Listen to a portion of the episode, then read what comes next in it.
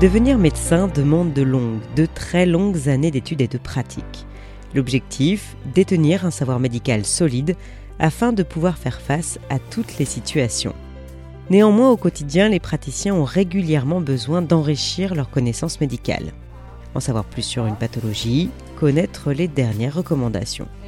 Pour cela, ils ont besoin d'informations fiables et rapidement accessibles. C'est justement pour faciliter la pratique des médecins et leur faire gagner un temps précieux qu'a été créée l'application Clinical Key Now. Bienvenue dans Pratique médicale 2.0, les outils d'aide à la décision clinique, un podcast proposé par Elsevier. Épisode 4, Perfectionner son art. Direction la Suisse, et plus précisément la ville de Saint-Gall, tout près du lac de Constance. C'est là que travaille Laurence Josselin depuis le mois de mai 2021. Après 12 ans à l'hôpital Saint-Antoine à Paris, elle exerce désormais dans un cabinet médical en tant que spécialiste en médecine interne. Mhm. La médecine interne, c'est une spécialité qui est très différente selon qu'on se en France ou dans les autres pays. En France, c'est une spécialité assez longue euh, et qui, dont les médecins s'intéressent particulièrement aux diagnostics difficiles. Euh, aux patients qui ont plusieurs symptômes compliqués, aux patients polypathologiques. Donc on prend en charge des patients dont les diagnostics restent un mystère pour les médecins traitants. Et on prend aussi en charge les patients qui ont des atteintes de plusieurs organes qui fait qu'ils ont besoin d'une vision un peu transversale. Alors que dans beaucoup de pays d'Europe et notamment aux États-Unis, ça ce sont plutôt les rhumatologues qui le prennent en charge.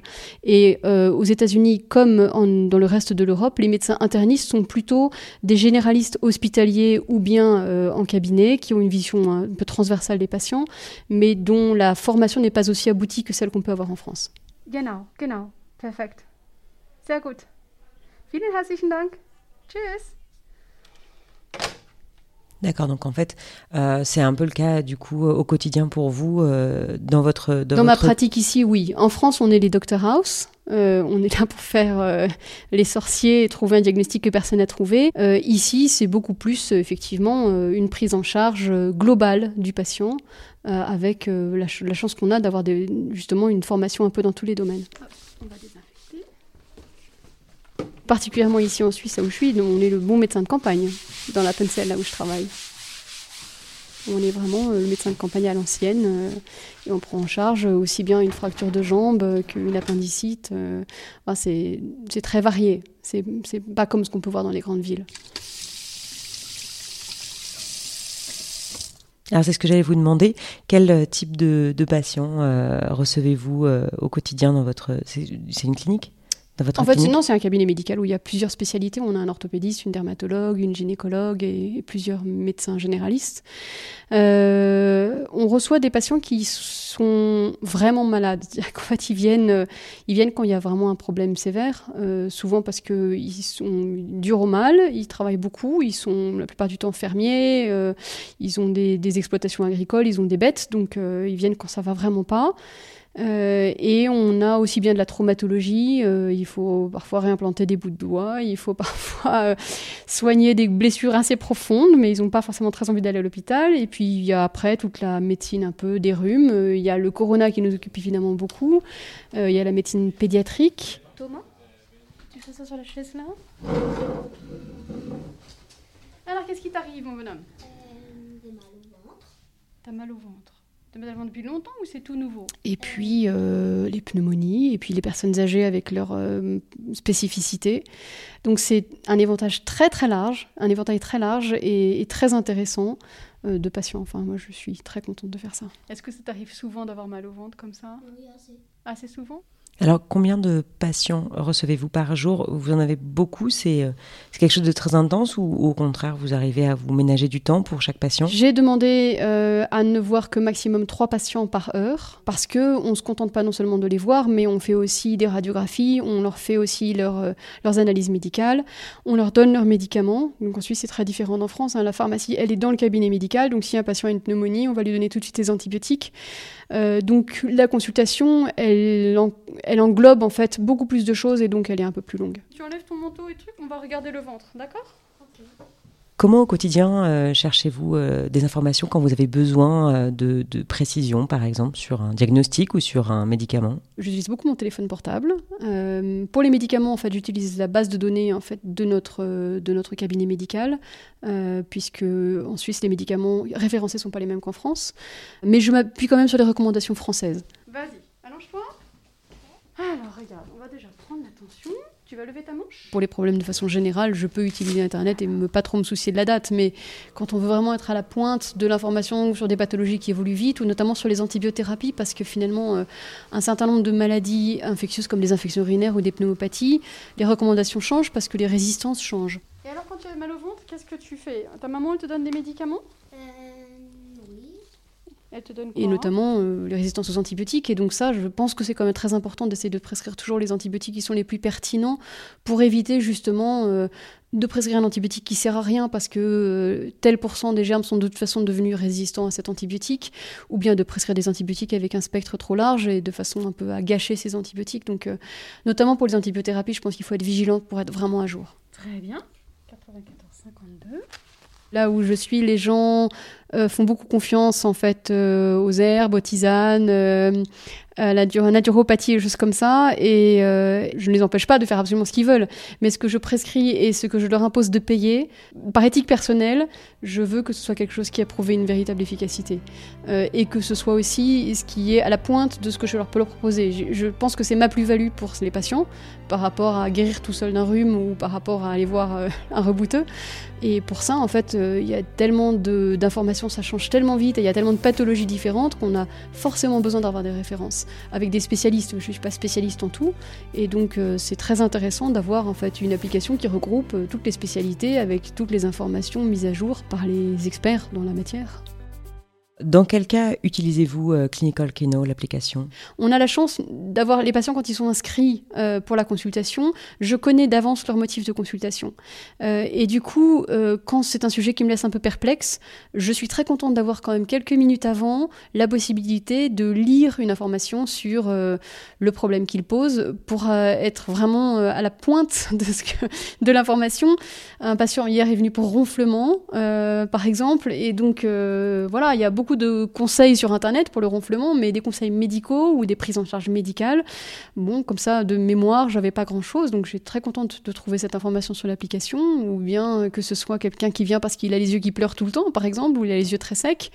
Euh, eh ben, vous avez les questions à poser, vous avez euh, les, les drapeaux rouges, en fait, les choses à lesquelles il faut faire attention, les questions qu'il est important de poser. Et donc, c'est pas mal de l'avoir lu un peu avant, parce que sinon, quand le patient sort de la, après la consultation, on se dit Ah zut, j'aurais dû poser telle ou telle question, et puis j'ai oublié de lui demander alors que c'était quand même très important. C'est dommage. Donc, euh, comme j'ai la chance de savoir pourquoi ils viennent, je suis très contente de pouvoir me préparer un peu à l'avance. Zoup. Montre-moi avec le doigt là où ça le fait le plus mal. Ici. C'est ici. Concrètement, euh, vous avez un patient qui vient vous voir pour une raison précise. Euh, comment euh, préparez-vous la rencontre? Vous allez, vous allez vous saisir de votre téléphone? Je me saisis de mon téléphone et puis je vais tapoter. alors, on peut faire une recherche ou par spécialité ou par mot-clé. Euh, mais par exemple, si c'est quelqu'un qui vient pour un larmoiement, je vais taper larmoiement. Et puis, j'ai la possibilité d'avoir euh, l'arbre décisionnel, l'arbre diagnostique, ou bien la fiche de résumé. Et les fiches de résumé, euh, elles ont toujours le même déroulé. Ce qui fait que quand, quand on le connaît bien, en fait, on peut très vite trouver ce qui nous intéresse. En fait, Tu vas aller grimper sur la balance que tu vois là-bas. D'accord par exemple les examens complémentaires ou par exemple aller directement au traitement, par exemple sur une infection urinaire. Euh, la diagnostiquer, c'est pas très compliqué, mais savoir quels sont les bons antibiotiques pour telle catégorie de personnes, une femme enceinte, un enfant, etc. Dans ces cas-là, en fait, on va directement à la fin et on cherche dans les traitements, ou bien sur l'arbre décisionnel, en fait, on va aussi s'orienter en fonction de, de ce, de ce qu'on cherche, de l'information qu'on veut avoir. Et quand on veut avoir toute l'information sur tout, ben, on lit du début à la fin, mais ça prend plus de temps. Est-ce que vous avez un exemple euh, d'un cas où l'application Clinical Kino vous a vraiment aidé à, poser un diagnostic ou en tout cas euh, à faciliter votre pratique? Oui, euh, j'en ai beaucoup, mais j'en ai un notamment, un, un adolescent qui vient avec une acné très sévère. Euh, et en fait, ils ont besoin, avant d'être adressés à un dermatologue, par exemple, ils ont besoin de passer par le généraliste pour avoir en fait une, euh, une, une recommandation pour être euh, adressé à un spécialiste. En posant les bonnes questions et en suivant en fait le déroulé de l'arbre diagnostique, j'ai pu proposer le traitement qui était le plus adapté pour ce patient et comme ça permettre euh, une première étape avec une, possibilité d'amélioration euh, et d'éviter une consultation de dermatologie alors que les choses pouvaient être réglées dès le cabinet du généraliste avec les médicaments les plus adéquats pour cette acné qui était quand même assez sévère. On a d'emblée, euh, on sait qu'il faut mettre des cyclines, on a la posologie et puis les, thérapies locales qui sont adaptées avec. Donc pour le patient et pour le médecin, c'est un gain de temps et puis ça évite un recours à un spécialiste qui sont de toute façon parfois difficiles d'accès. Est-ce qu'il y a d'autres cas où vous utilisez l'application Clinical Kina? En dehors des consultations, ça a quand même un intérêt de pouvoir euh, creuser une question particulière, par exemple, ou, euh, des recommandations quand on ne se souvient plus très bien, ou bien euh, vous pouvez lire la synthèse clinique rapide d'une pathologie en deux minutes, puis vous pouvez aussi lire la fiche complète et, avoir plus d'informations sur une pathologie donnée en allant vraiment approfondir, par exemple, euh, les examens complémentaires ou, les traitements de deuxième et de troisième ligne. voilà. Tu sais que souvent, quand on, est un peu, quand on a du stress, c'est ça qui fait mal au ventre parce que nos intestins, tout ce qui est à l'intérieur de notre ventre, ils se contractent un peu et du coup ça fait des douleurs. Vous pouvez lire 6-10 euh, pages sur une thématique euh, pour aller plus profondément dans un sujet de façon notamment à être capable de mieux l'expliquer aux patients. Euh, notamment à tout ce qui touche euh, le psychosomatique ou les phénomènes un peu compliqués comme ça. Euh, savoir, avec les bons mots, justement, expliquer aux patients, savoir quelles sont les fautes qu'il ne faut pas faire ou quelles sont les questions qui. Voilà, les erreurs à pas commettre. sur une fiche de synthèse, vous ne pouvez pas avoir toutes ces informations-là. C'est pas un mal de ventre qu'il faut traiter avec des médicaments. C'est un mal de ventre qui va t'accompagner surtout quand il y aura du stress, mais qui n'est pas grave. À quel moment consultez-vous euh, ces fiches quand vous avez un peu euh, le temps euh, dans votre pratique? En général, c'est plutôt sur l'heure de la, pause déjeuner.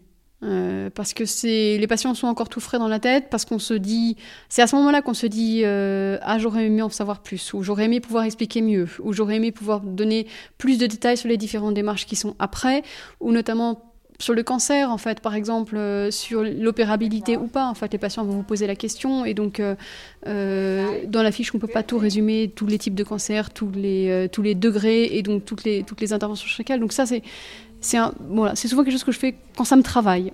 Au revoir Thomas. Au revoir. Madame Martin?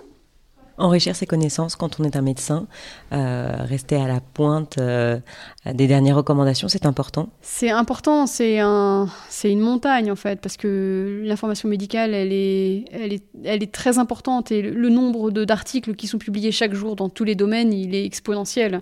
Euh, et c'est impossible de tout connaître sur tout. Et je crois que les patients, en fait, j'espère qu'ils le savent. En fait, souvent, les patients sont très pointus aussi. Ils vont beaucoup sur Google quand ils ont des maladies chroniques. Ils sont les propres experts de leur pathologie. Ils le sont beaucoup plus que nous. Donc, euh, on est quand même confronté aussi à ces limites-là, que l'information, elle est tellement pléthorique qu'il faut de temps en temps faire un choix. Euh, mais c'est justement l'intérêt de pouvoir quasiment en temps réel pour une problématique donnée, d'avoir en fait une réponse qui est la plus complète, la plus actualisée possible euh, le jour même.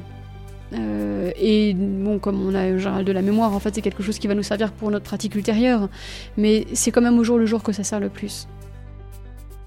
C'est vraiment se perfectionner au quotidien pour le bénéfice du patient, euh, avec euh, et le bénéfice des patients suivants, en fait, où on ira beaucoup plus vite pour répondre en fait à leurs plaintes. Est-ce que l'application Clinical Kino, vous en avez parlé à vos collègues? Est-ce que euh, c'est quelque chose qui, euh, dont vous parlez autour de vous? La Suisse orientale, en fait, est une, est une Suisse germanophone et la pratique du français est vraiment très peu présente. Euh, et du coup, enfin, quand ça existera en allemand, je pense qu'ils seront très contents d'en profiter. Euh, mais pour l'instant, c'est vrai que c'est vraiment les francophones qui peuvent en bénéficier. Donc, euh, j'en parle plutôt à mes collègues de France. C'est un projet intéressant de traduire en allemand. C'était le quatrième épisode de Pratique médicale 2.0, les outils d'aide à la décision clinique, un podcast proposé par Elsevier pour plus d'infos, rendez-vous sur le www.whatsappdoc-lemag.fr.